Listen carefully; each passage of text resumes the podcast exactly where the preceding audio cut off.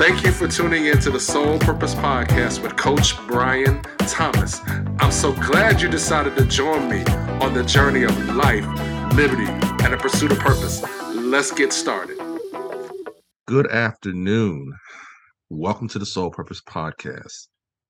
This wonderful time I have here, I'm gonna make sure I say the name right. Um, she's probably gonna not keep a straight face because she emphasized before. But if I mess it up, um, this part I ain't gonna edit out. So, Brichette Minister. Did I say it right this time? Did I overemphasize? Make sure I got that together.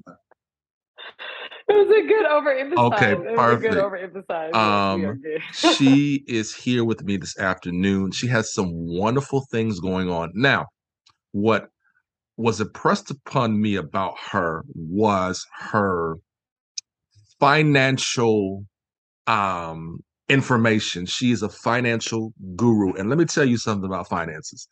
It's something that you will always be able to take and live with and be able to just take to a whole lot of levels. So, my friend, um, it's been a long time coming. I've been meaning to do this, but uh, you were one of the individuals that I thought about uh, in the previous season, and then we connected, and then boom, here we are now. So, introduce the people to who you are. Tell them a little bit about what you do, and then I've got you know a few questions, a little conversation, and then we're gonna let you go on a merry way. Let me tell y'all something. This one is busy. Uh, she, uh, in her former life, was uh, one of the dancers for one of my favorite all-time teams. Now, I wasn't always a Golden State Warriors fan um, until they had that little run, and now you know I play 2K, and first team I look at is the Warriors. So um, she'll tell us a little bit briefly about that, but we want to know about what she's currently doing. So introduce yourself, let everybody know who you are, and then we'll get started with a couple of questions that we got for you today. Absolutely. Well, thank you so much for having me. I'm excited for us to have this conversation. You know, I always look at yourself and I'm like, okay, I'm ready for us to chat. Right. So I'm glad we're here. But um, I'm a California girl at heart, born and raised in California, went to school in college in San Francisco. Um, I've been a creative all for always. Um, I didn't always know how to use my voice. And so how I expressed my emotions, my thoughts, my feelings, I did that through writing and through dance. So I actually studied English in college and I also danced my entire life. So um, with my professional dance career, I have actually uh, danced for the Oakland Raiders, the San Francisco 49ers, and the Golden State Warriors. Um, all my favorite teams. I love them all. Everybody always asks me, who's your favorite? I'm like, they were all great in their own way. And so I feel like I was blessed to have that opportunity to be able to live my dream um, in that arena. And then also with writing, I just always loved to write. I always love to tell stories and share my experience. So whenever I went through something, I always wanted to be able to use what I went through to help turn back around and help somebody else. So I ended up writing three books, two of them centered around the loss that I experienced from losing my father. It's called Good Grief. And it's just really it's like a practical guide to navigating loss. And then I also read about, um, I actually ended up tearing my ACL while I was cheering for the Warriors. Uh, went through ACL reconstructive surgery, had to learn to walk again. And I really just recounted that experience and it's for somebody who just maybe never had an injury and wanted to figure out like what do i do how do i do it and so i wrote a book on that and then i've also done a lot of blogging and different things and so i've always been in a creative space um, but then i really got very interested in finance um, so my mom actually was a stay-at-home mom. She took care of the family. She home cooked meals every night pta president uh, drove us around all of our activities. Like she was busy like full-time mom full-time job. And then my dad worked and supported the family financially. Well, when I was in college, he actually got diagnosed with pancreatic cancer and he couldn't work anymore. And and so I kind of saw that process of what it looks like when you have a family that's set up seemingly the way that you know a traditional American family is set up, where you have a breadwinner, you have someone that takes care of the family, and you're supposed to be able to sail off in the sunset, retire together, live life, and it's great. Well, that's not what happened to my family. And as I saw the things that my parents put into place, life insurance, investments, um, preparing, you know, your um, health directive and just getting everything in order just in case something happens. When my dad passed away, uh, my mom was not in a mindset to be able to just take care of all these things, but she was able to hand over a stack of things to somebody who was a close friend to help her just work through all that, get his affairs taken care of, She was able to write a check for the service. You know, just it was those things that I saw like how important it is to make sure you have your affairs in order because we just know that two things are going to happen in life. We're going to either live too long or die too soon, and we have to prepare for the in between. Um, my dad was not even 55. He shouldn't have got cancer. He never drank, never smoked, never did drugs. He did all the right things, but he still died. And so I just realized that specifically as a woman, as a woman who was raised to see a man take care of a household and have a desire to want to take care of a family and not necessarily be the breadwinner of a home, um, depending on how my future looks like, you know, I realized the importance of still knowing how to manage your finances, how to have those conversations about finances, how to just do what you need to do financially so that no matter if you have a partner, if you don't have a partner, you're okay. Um, and that's kind of where my passion came for that and really just leaning into helping women understand that we have a role there and we really need to lean into it no matter where you're at in life. That is a phenomenal story of how you have reached these heights in your life. And so, what I want to dive into is the uh, more financial aspect, as I, you know, mentioned earlier in the intro.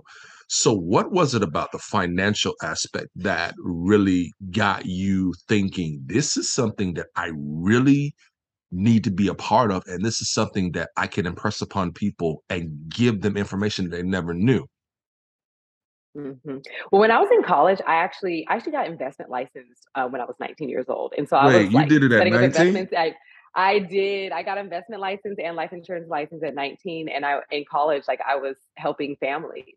Um, and I was helping a lot of families of friends that I knew, um, their parents. And I was trying to talk to my friends about Roth IRAs and setting up investments and everybody this is back before anybody was talking about investing, before TikTok, before Instagram was like super famous. And like everybody was like, I don't know what you're talking about. And I'm I'm young. I don't need to invest in all that. And I started realizing that our generation knows nothing about finance and it's a scary thing. But being somebody from my generation, people will, you know, listen to me and like they'll hear what I'm saying and so I just started studying. I actually did some pageants and like my platform was always financial literacy. So I would go into schools, elementary schools, and teach um, courses on financial literacy. So we would talk about what a check is, how to write a check. I also learned that a lot of kids had never seen a check before. They didn't understand debit and credit cards. They didn't understand investing. And so it's literally just the basics. You know, we really assume, especially in the Black community, um, we don't have that knowledge. You know, in a lot of other communities, they pass down advisors and advice, but in our communities, we're sometimes the first to ever get money, sometimes the first to ever be the one who has gotten to corporate America, the one who's gone to college. And so we have no advice and no advisors. And so I saw it as a space where it's like, well, if I can help be that advice and advisors, now I can equip the next generation. So when you get married, you have kids, now you're passing down advice and advisors. I can be an advisor to your children, to your family, and help you. So now you're part of that generation to where it's like you guys have things in order and you can actually build generational wealth. We always talk about it, but we don't talk about the basic principles of knowledge that go into building that generational wealth that you have to implement. Now, what really just got my brain going is the fact that you were 19 years old and you were talking about financial literacy. So how does it feel? Um, we ain't gonna dive into your age because that ain't nobody's business, but we just know that when you was a young whippersnapper, you were diving into the financial aspect, which I believe the earlier you get started on it, the more you are aware. So when you're a college student and you're learning these things, how were you able to stay motivated about that? Because in that age range, you know, I remember when I was 18, 19, um, the only things that I was focused on was possibly um, maybe the girl that I might have seen across the way in the student union, or I was, you know, trying to figure out which class I wanted to take. I wasn't that focused on that particular area. Um, I probably didn't start diving into the financial uh, literacy area until I reached maybe 24, 25. So, how did you stay motivated to be able to pursue that information at such a young age? Well, I developed a love for it. Um, it's something about me. I've always been like very studious. I love to read. I love to study. Um, and so I would actually go to libraries growing up. I'd have my parents like would drop me off and like let me sit at the library for hours, and I would just read. I would like learn French. I would learn different things, and so like I have a desire to just like learn information. And when I started learning about finance, it's it, I don't. It wasn't necessarily a desire to have like money. Like we all want money, we like money, but it's not like I was like, ooh, money. Like I just love money. I think that I really got got ignited a passion in me to empower people because and I say this like so often, like God uses two things in the world. He uses people and he uses money to make impact. He's not physically here, so that's how he impacts the world. Well, if we can empower individuals who are good people to make and have money, those good people will then use that money to help other people. They'll cure cancer, they'll you know eradicate poverty, they'll help they'll help people, they'll do things. And so it's like if I can take this knowledge and help somebody to use that knowledge to do better, then now I'm helping the world. Because it's like I always wanted to do something that was going to impact a family. I didn't want to do something that was going to cause somebody else to go into debt, cause somebody else to, you know, just do something silly. Like I was like, I want to make an impact. How can I do this? And then like everybody uses money. And so if I can just impact there, then I can impact the world just like one person at a time, one community group at a time, one church at a time, um, one family at a time. And it just kind of grew from there. And so I've just became passionate about talking about it because at the end of the day, we're all connected by money, no matter where you're at in the world. That is that is phenomenal. Now, I know we are going to have a you know an infamous conversation about money today, but let's talk about uh, those sports teams. Two of those sports teams, which I, I I'm I'm going to tell you now. Well, maybe uh, I think you mentioned the uh, San Francisco 49ers the uh at that time Oakland Raiders before they moved mm-hmm. to Las Vegas and then the Golden State Warriors. Obviously, I told you about my love for the Golden State mm-hmm. Warriors. But tell yes. me um with being mm-hmm.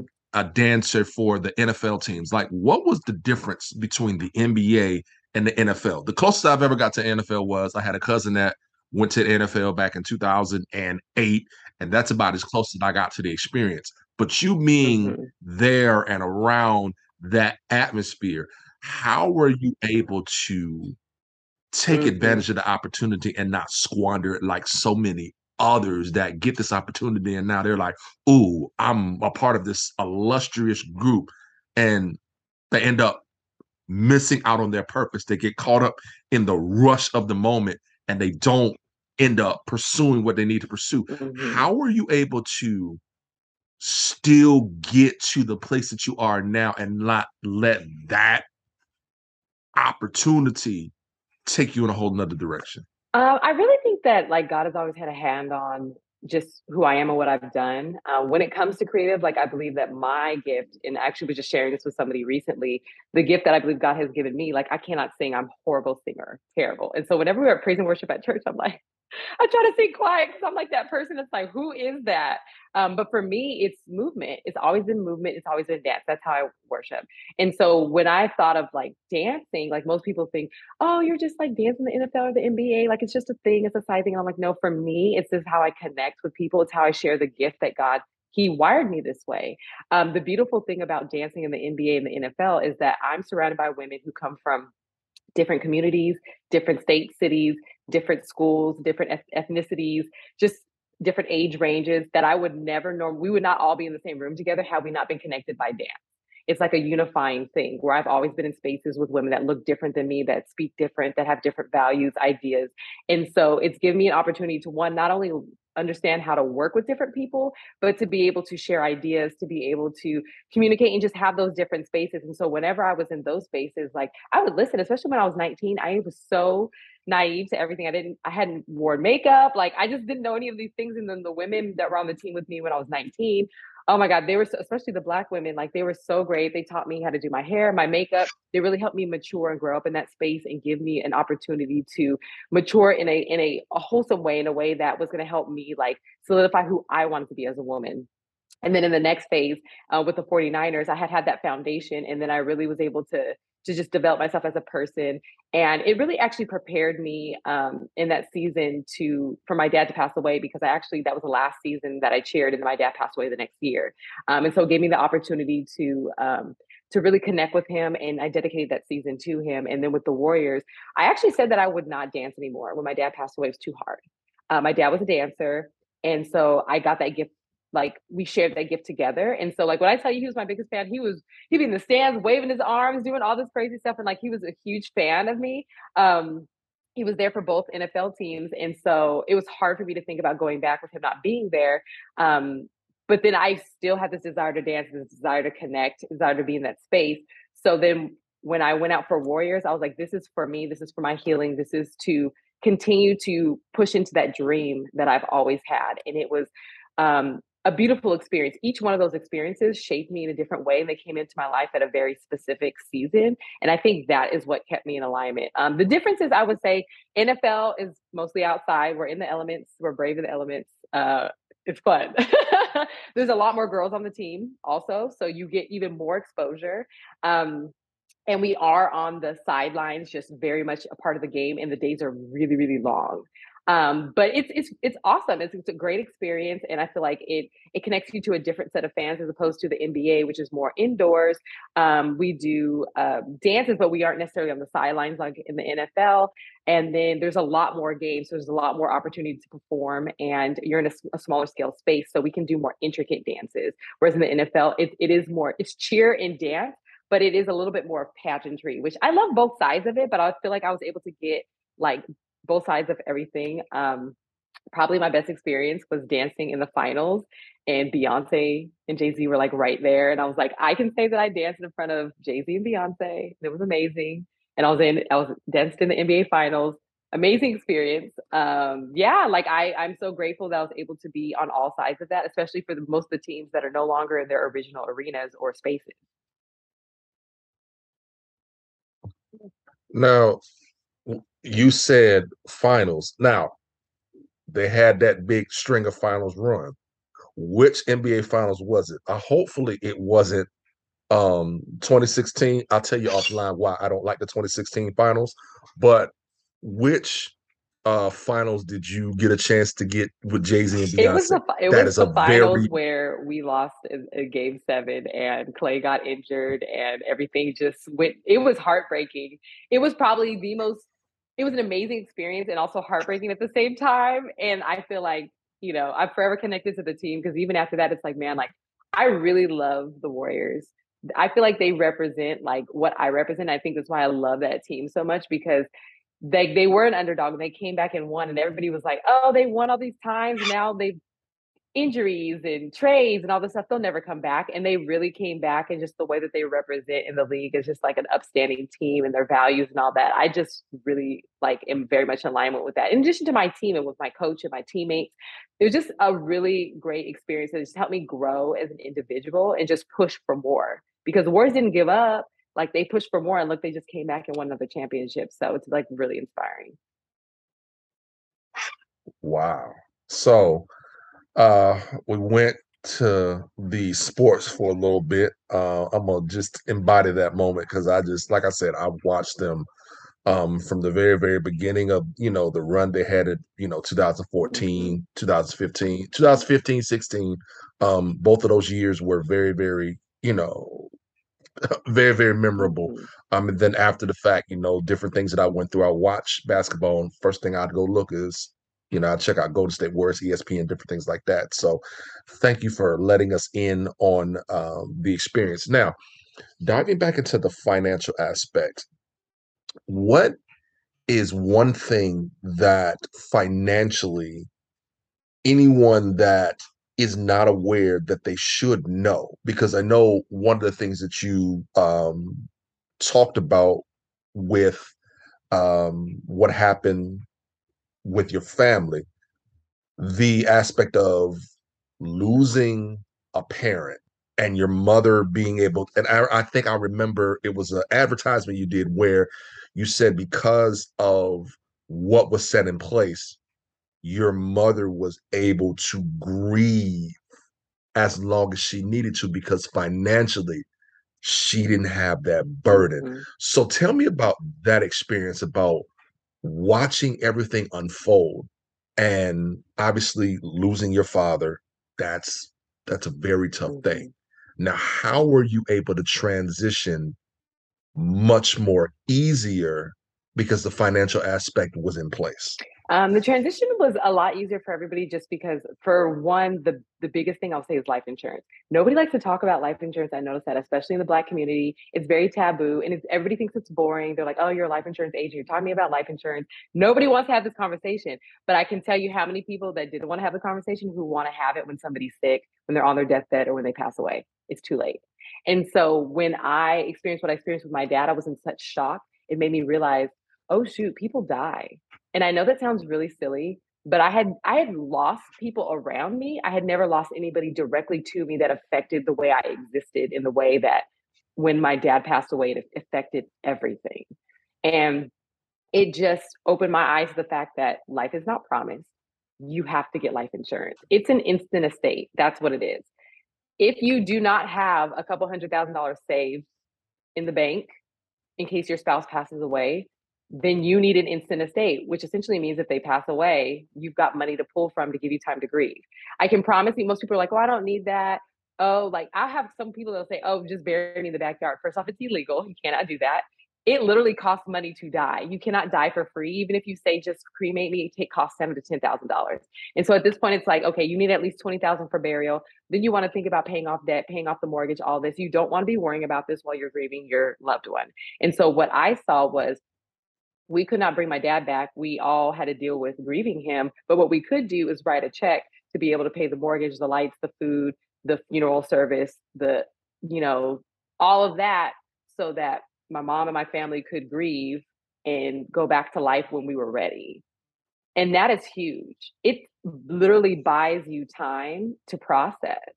I know of someone who lost their spouse and was back to work within three days after burying them. And I'm just like, even if it's not three days, they don't give you that much bereavement. And I bet you their job is not going to pay you their salary now that they're gone. And so it's like you need to make sure you have insurance for uh, burial costs and to replace that income, especially if you have small children. They say um, almost 90% of women and individuals who lose their spouse and don't have anything in place are pretty much financially destitute within two years of that person passing away.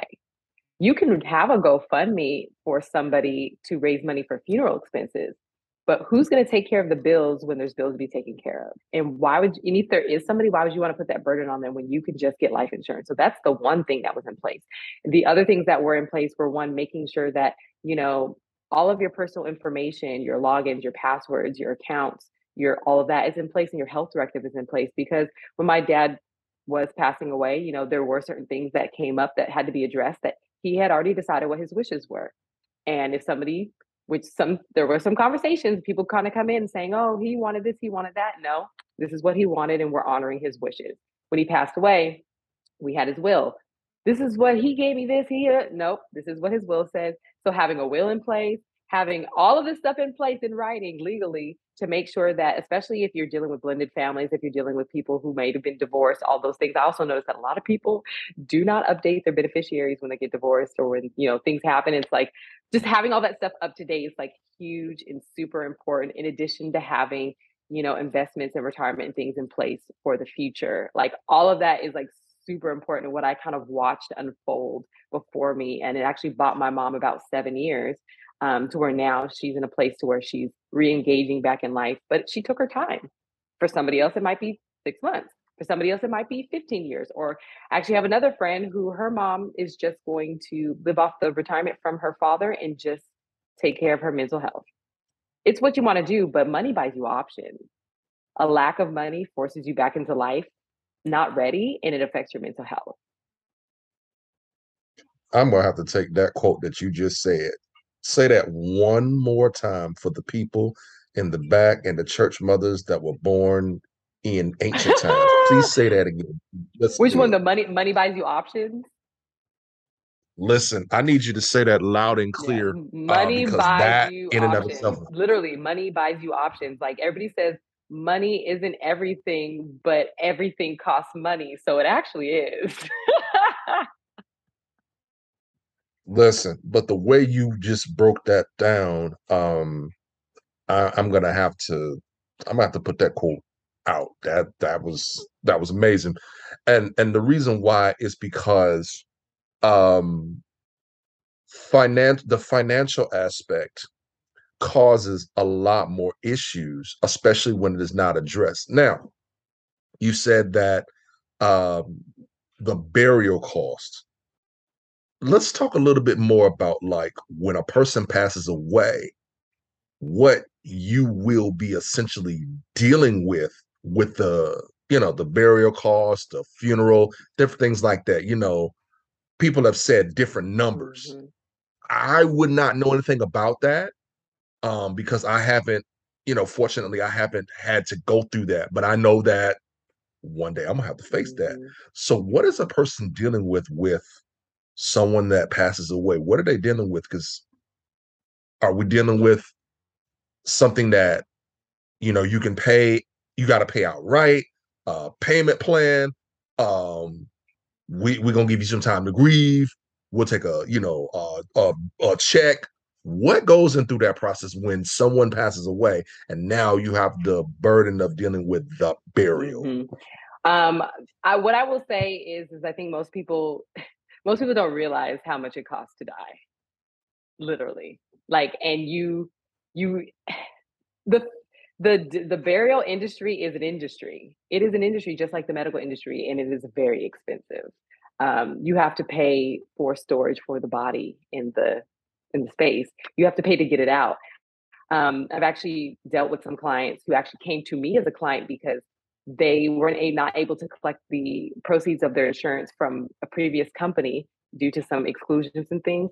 And a body sat in a morgue for, for years, over two years, because they won't release it to you until you pay. So that's a cost. If you want to have um, cremation, it's sometimes between five to seven to ten thousand dollars depending on what you want to have done then you you can't just take the take the you know the cremation materials and just take them home in a plastic baggie you know you have to pay for the urn and that costs money it's like everything costs money and you think about it this way people are saying oh we'll just do whatever and it's like when you're dealing with the loss of somebody you genuinely care about you're not just going to say oh just throw them in a plastic bag you know what i mean like you want to do them justice in a decent way and in a decent way, it costs money. Just a regular average basic funeral is going to cost between fifteen to twenty thousand dollars, just basic at you know at a church or at a you know just anywhere you want to go like just doing the bare minimum basics allowing people to come you know to dealing with you know funeral programs and music and paying a pastor like you forget all these things that go into it um, in addition to getting the body ready and you know having somebody dress the body it's just it's so much that goes into it that you just don't see. And so, if you want to just give basic numbers to it, a basic cremation between seven to ten thousand dollars, and a basic funeral between fifteen to twenty thousand dollars, and there's different types of insurance. There's like burial insurance that you can kind of pay into, but they essentially are kind of waiting for a check, like up front. And that is why a lot of people do GoFundMe's because they're like, hey, we're not doing this funeral until you guys pay the check. I, I sat there when I was in high school. I remember um, a young man, he ended up getting killed and they were having his funeral and they actually body sat in the morgue until the family could raise enough money to, to get the body out to have the funeral. They will keep the body. And it's like can you imagine like the toil? It's just it's just a horrible thing that nobody wants to face so it's like why set yourself up for that? Unless your family has fifteen to twenty thousand dollars laying around which even if they do they shouldn't have to just throw it out there you know for just in case it should be there doing something for their future. Why not pay 25 50 dollars 75 dollars a month to make sure you have a policy that's going to pay your family for the rest of their life wealthy people use life insurance to give to the next generation to settle their debts because they do have investments and money and all those things, but they use the life insurance to settle their debts, their estate, all of that, and then give the rest of the money as an estate because life insurance proceeds are tax free. They don't, they are not taxable to your family. Um, so it's a great way to pass down generational wealth, and it's it's a hidden kept secret because most, especially most Black families, will get fifty thousand in coverage, hundred thousand in coverage. But what if you had a million dollars on your life? You pass away and you left a million dollars to your next generation. How would that change their life? They can go to school debt free. They can buy a house, build a business. They you give them a leg up. That is what the wealthy people have been doing forever, and that is why we need to start thinking about life insurance as a generational blessing, as opposed to just something that you have just so you can like pay off the funeral director. That wow. So burying somebody it seems like it costs more to bury somebody than when you go to the hospital and birth somebody. Birth somebody maybe, you know, from um, you know, talking to different nurses and talking to different doctors, maybe 15 to 18,000, but you're talking about to put somebody in the ground, you're talking about 15 to 20,000 for the Mhm. funeral and putting them in the ground and just making that moment, capturing that moment, it's 15 to 20,000. That is yeah, you're you're educating me. I would not have known that. Um, yeah, I got some I got some talking to do a, few folks. Yeah.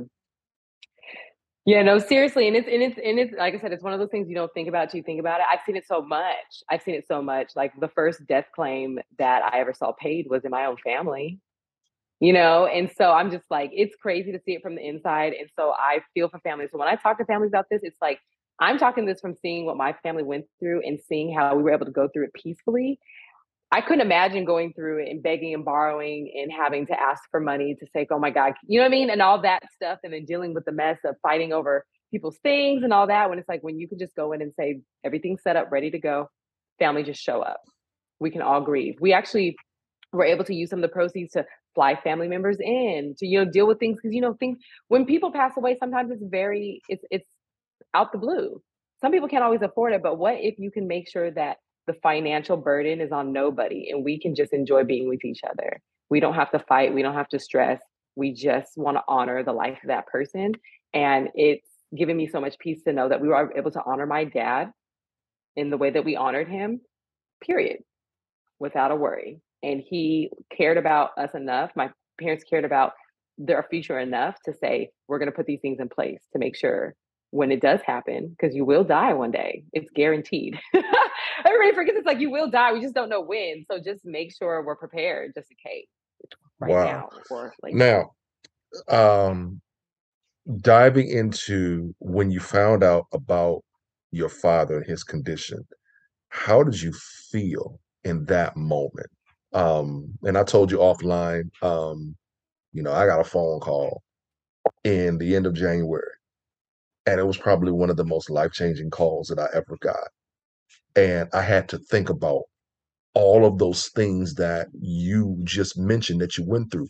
So when you got that information, I don't know if it was a phone call or it was you came home one day and your father told you this is what life is getting ready to uh, entail.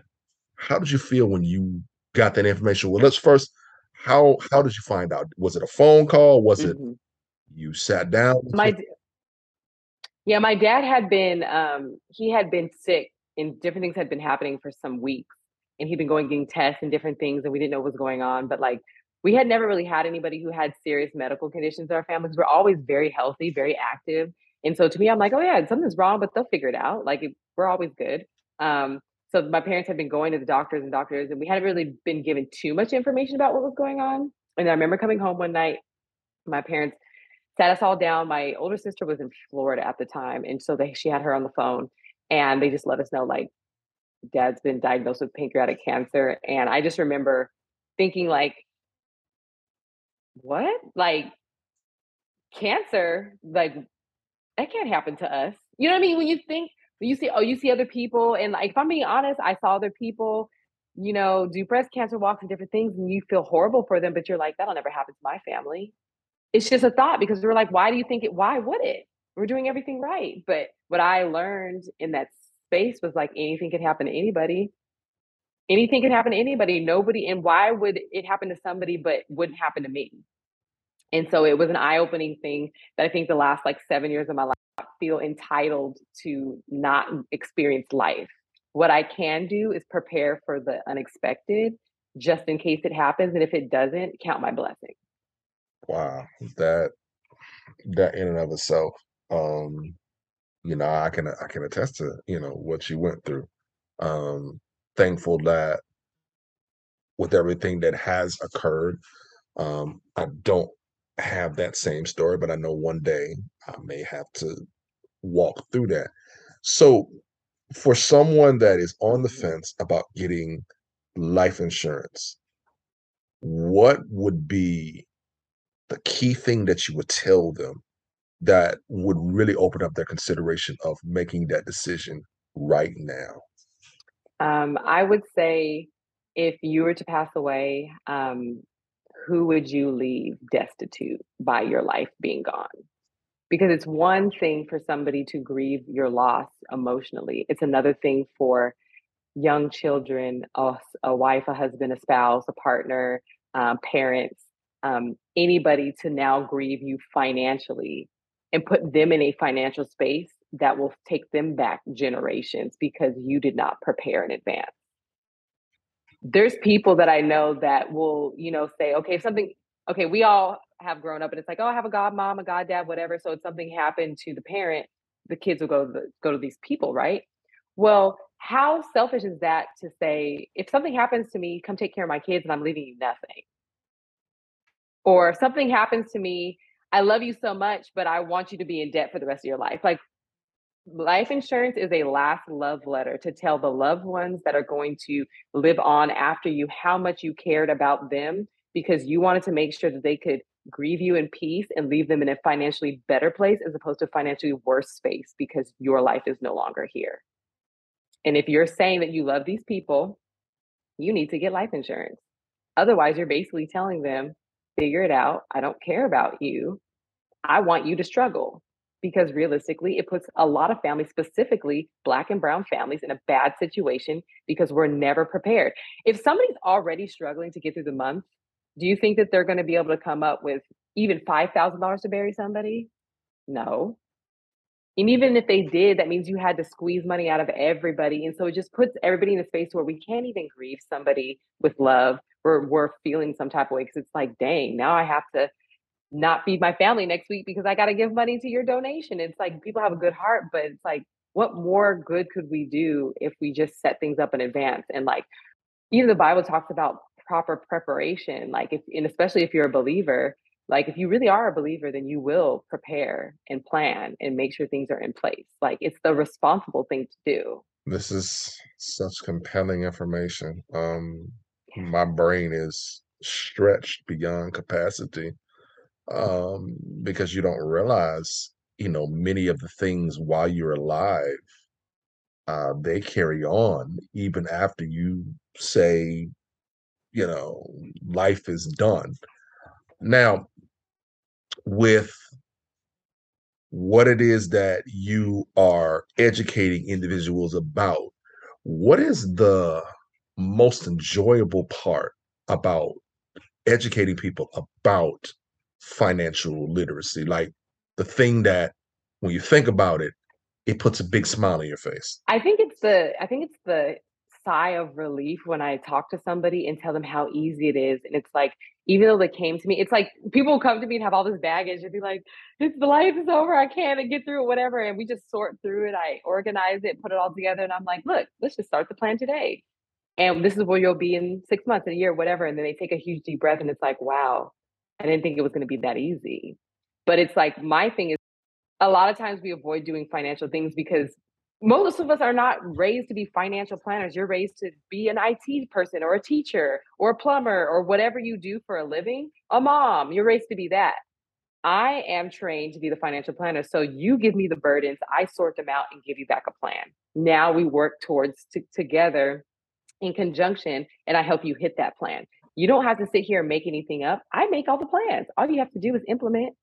So it takes the stress off of people who are already stressed, raising kids and taking care of partners and a home and life and everything. Now they just have to know, oh, follow this plan. I'll get to where I want to go. It takes a huge stress off of everybody. And I think that's the best thing I see, especially in Black and Brown families who are consistently used to struggling, who are consistently used to being a in a state of my grandma didn't have nothing, my mom didn't have nothing, I still ain't got nothing, but I'm trying to get something. And just life just doesn't seem to be catching up. And it's like, we can get there. We can start with $25 and grow it. This might seem like a little, but look what that can do in a short period of time. You know, and just like showing them that there's hope. Now, with the financial planning aspect, uh, one of the things that people do not understand, which I to a degree understood because I was in the financial industry, I was in banking for about two or three years. So I understand. Let's dive a little bit more into some of the more affordable investments that over the years really build up that someone like let's say someone that is 22 years old can start right now mm-hmm. to prepare them. Now, as we have, you know, mentioned, death is definitely something inevitable. There's also the mm-hmm. aspect of living your life and knowing that when you get to a certain point, you got something put to the side just in case other parts of life happen. Like, okay, for example, um, with uh, my parents. There was a point in time where uh, my dad had lost his job. It was in 99. I was 16 years old. And my mm-hmm. mom was able to step up financially because she had some things in place and were able to sustain them mm-hmm. for that time frame that they went through. So let's talk about mm-hmm. the benefits of starting something affordable at age 22. And then from age 22 to 52, you got all this set to the side. Oh, this makes me so excited. I literally talk to people like the younger you can be, the younger you can be, the more money you will have. Time is on your side, period. The older you start, the more you'll have to put in. It's not over, but it's just like start today. So just don't wait. So that's the number one thing. Literally, if you started saving $25 a month at age 18, by 65, you'll have well over a million dollars. Wait, wait, like wait, wait, wait. because Hold of compounding on. interest. 25, I said, I said what I said. $25 a month, just $25, just setting aside consistently because it's dollar cost averaging every single month from age 18 to 65 is well over a million dollars well over and it'll continue to compound and that's because time is on your side i recommend mutual funds. A lot of people right now are investing in all types of stuff. You know, individual stocks, they're investing in crypto and all that, which I think is great. It's a great thing to have in your portfolio, especially if you know what you're doing or have somebody that knows what they're doing. It's a great way to do that. But I say if you're brand new beginning, trying to build up something, mutual funds is the way to go. Why? Because it's easy to get into, very inexpensive. $25 is the minimum. They are diversified, which means you're not invested in just one thing. Because if you put all your money in Apple stock and Apple for some reason just goes away, all your money goes. But if you're in a mutual fund that's invested in a bunch of different companies, they're not all going to go out of business at the same time, especially for the fact that they are professionally managed. Mutual funds are managed by fund managers. Uh, their only job is to sit there and watch the companies in the fund and see what they're doing. And if they're not doing well, they swap it out for something else. So it really gives you a leg up. So now not only do you have me watching your money, you have money managers watching your money, and you're only paying $25 a month. Um, it is one of the best kept secrets. I highly recommend mutual funds for everybody to start that basis. Um, in any account, like I said, and you can obviously diversify and do other accounts from there, but definitely starting there um, with mutual funds and then growing. You will not get rich immediately off of $25, but over time, like I said, start somewhere and then reevaluate every couple of months and say, hey, I can add another $5, $10, whatever. By the time you get to a couple hundred dollars a month, now your money is really compounding. So when something does happen, when a car breaks down, when you know you need to put a down payment on a house, when you want to take a trip, you've got money set aside. The number one stress people have about spending money is the fact they weren't prepared to spend it. But if you set aside money specifically for that spend, when you go to spend it, the anxiety is gone because it had an intentional purpose. We got to start changing our mindset when it comes to money. I manage more people's emotions when it comes to money than I do manage the money. And it helps you look at it in a different way. Now, you said a word that I recently found out is a home run word. You said it. I'm going to tell you exactly what word it is. You said compound interest. I did not realize that compound interest is like I'm gonna give you a quick compound interest is like being a number one draft pick in any sport. Your your value of it is only going to increase. Now, let's talk about compound interest and how most people, you know, they they want, you know, they they start talking about investments. They're looking for um, what they can get today.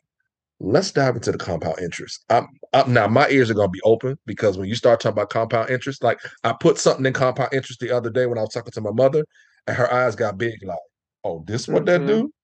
Yeah, no, compound interest essentially is like, like I said, if you start today, like, and you just add the years based off of cost of living and everything, like the market adjusts itself. It's always cyclical. So right now, like a lot of people freak out when the market goes down. We don't people in banking, people in money, they don't freak out because they know the market's always going to correct.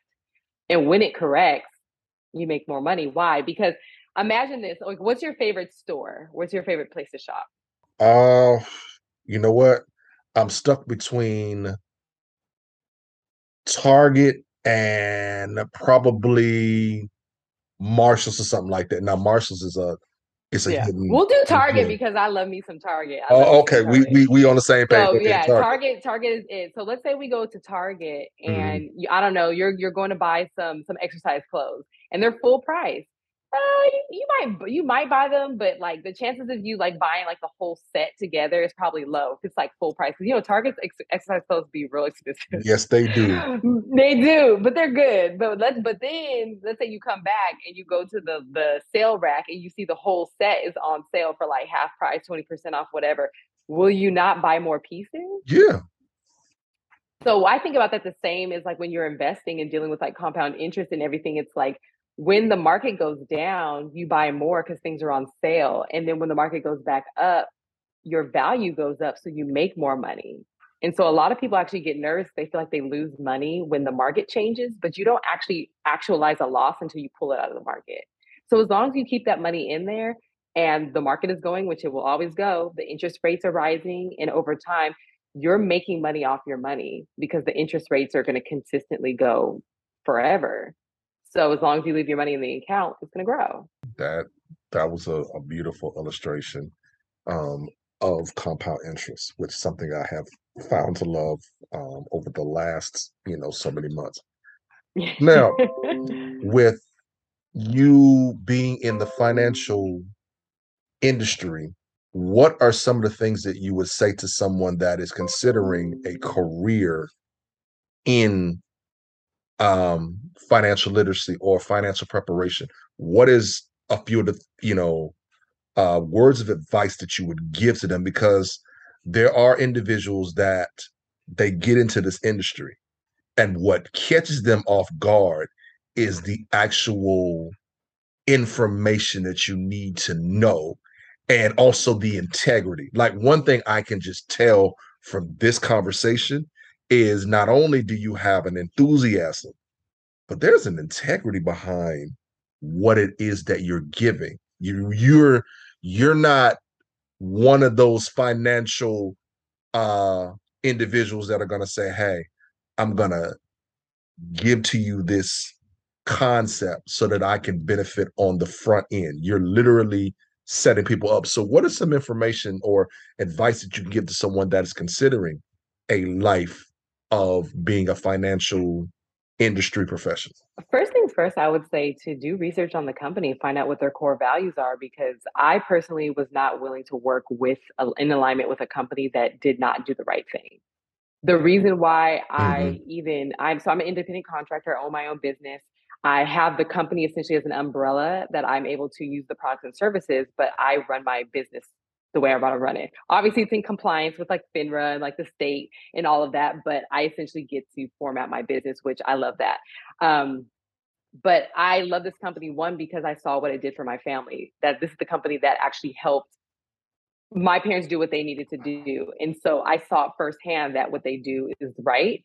They actually deliver on what they say they're going to do, and the people that help, you know, you get the benefit of helping somebody, but you get paid really well. Um, I also feel like you should look into see like whether the companies require you to have any schooling, whether they require you to be full time, or can you start off part time? I know for me, what worked really well, and the reason why I was able to start at 19 is because I was in school. I did this as a side gig. I literally did investments in life insurance on the side of college. And I know it sounds very strange, but I was able to start part time and then decide when I wanted to go full time, if I wanted to go full time, can work it the way I wanted forever. But just thinking about the people I've been able to help in a part-time space for so many years before deciding to make a, a choice to say, hey, I want to do this full time. And so what are the options with the company? Like what do they require? And who are you going to be working with? I do also get to choose who I work with and how we work together. Um, and I also have the opportunity if I do want to, you know, create a team, I can decide what that looks like. So some companies have a lot more control over exactly what you can do, how you can do it, what it looks like, what they sell. Some are a little bit more lenient. And then also like what is how are you even presenting this to clients and customers? For me, it's like, okay, you're going to come to me and get a basic financial education. Then we're going to implement some stuff. So now, as we're working through things, you're like, oh, that's right. We talked about this. This is why we're doing this. We're working together in conjunction for your life. Whereas a lot of other companies will have you come sit down and be like, okay, how much money you have? Cool. This is what you're going to get. And then just send you on your way. I'm not a salesperson. I didn't want to be a salesperson. I didn't want to feel, I didn't like that feel. I didn't want to be a life insurance salesman. I feel like I'm an educator who then shows people how to implement that education through products and services that I'm licensed to market. And um, so I would just ask yourself those types of questions. And then do they provide licensing? Because a lot of these companies make you pay for your own licensing. It's very expensive and they don't provide good licensing um, programs or it's super expensive. Uh, my company paid for all my licensing, training, education. And I have zero overhead, literally. Um, so I can work remotely, I can co-work and everything. A lot some companies also do require you to have a physical office and pay for that. So those are some of the things I would think about before getting into locking yourself down with a company. Wow. So we are coming up closer towards the end than we are from the beginning. And this has been great information. Now, um, I'm to give you, you know, two more questions and then we're to let you go because um, y'all, I'm seeing her dedication. Probably as soon as she finishes this podcast, she's gonna go right back in front of that computer and she's gonna money. Now, financially, for and this is to be a question for the uh, younger generation. I'm to say 18 to 25. What are some of the pitfalls that the generation 18 to 25 has to worry about as far as that financial literacy aspect because when you're 18, 19, 20, you are mesmerized by your accessibility to get those things that you feel like you should have. So, what is your advice to get that 18 to 25 year old to really understand how to manage their money at this portion of their lifetime? Honestly, because our educational system has not set us up for success, I would say look, you need to actually probably work for a company and get the education. Like I got this education at 19. It was like eye opening. And so as I was doing it, it taught me myself. So I'll say if you're interested in finance, definitely plug in with a company. You can learn a lot, um, make some money, good money on the side too. But outside of that, I would say one, being very careful about student loans because that's the one thing that I have noticed. Like we could fix pretty much anything. That's one of the only things that's like unfixable that we kind of just leave in the background for everybody and just you know, it's there for all of my clients because it's just you cannot declare bankruptcy on these loans. Like it's crazy. Um, and so being careful about student loans, there's so many opportunities for scholarships and programs to get money for school and just to not have to take out loans where I would say go that way first, utilize all your resources to not get student loans. The second thing I would be is not valuing your credit and building it up credit is just like grades. When you're in school, you're doing well, you have A's.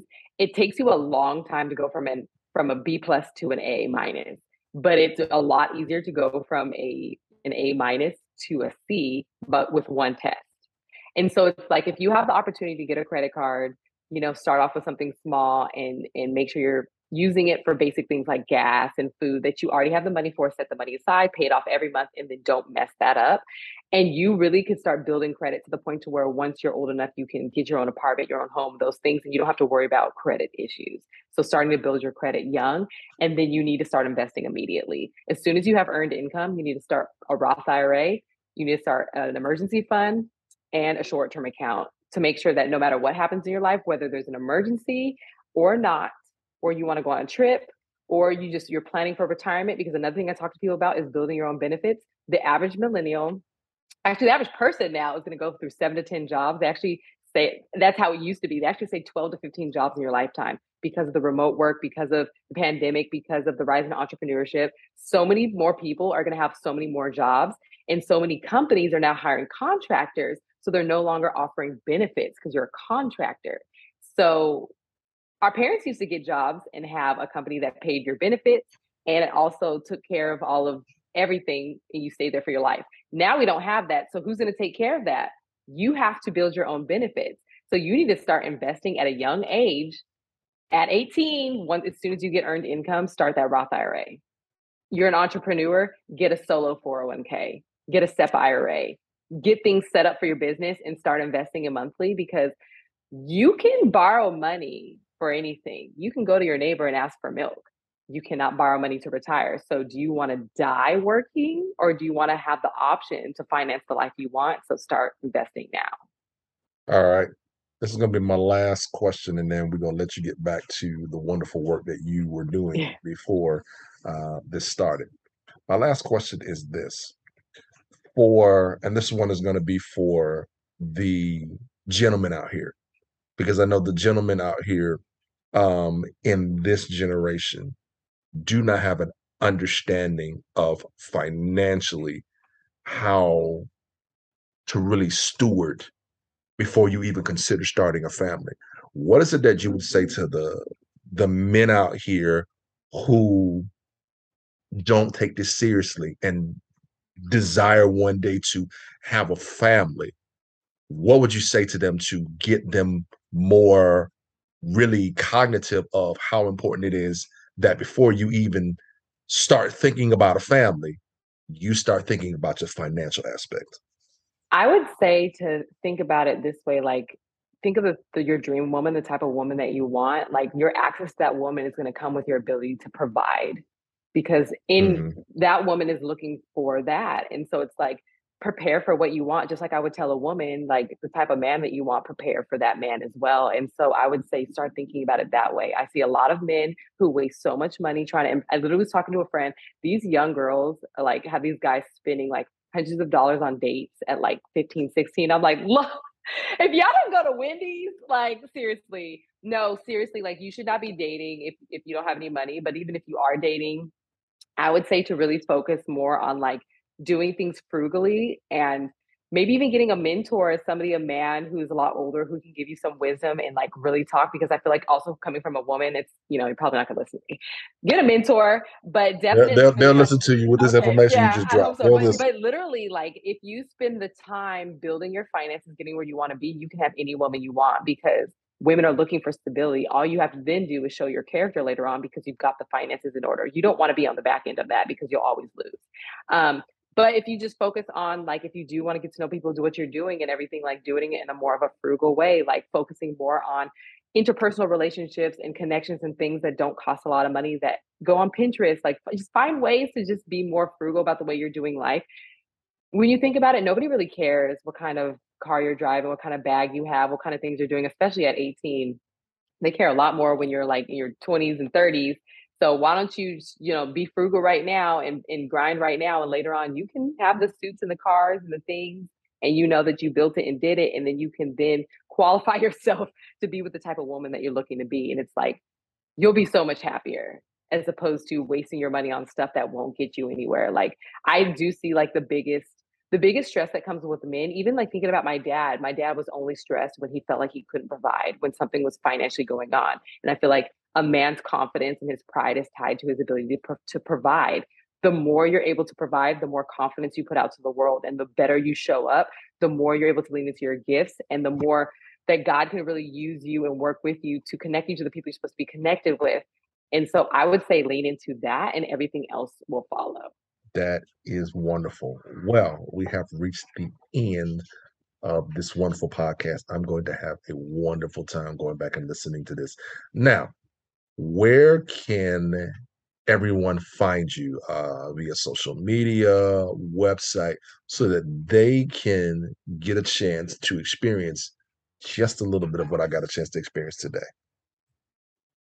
Yeah, check me out on Instagram. That's the easiest way to find me at MZJET. Um, the link in my bio has all my information. You can schedule a free financial consultation. Literally, it's just a free chat we get to know each other and see if we're a good fit to work together. Um, I can help you implement those things if you live in the state of California, Texas, Arkansas, Georgia, and Louisiana.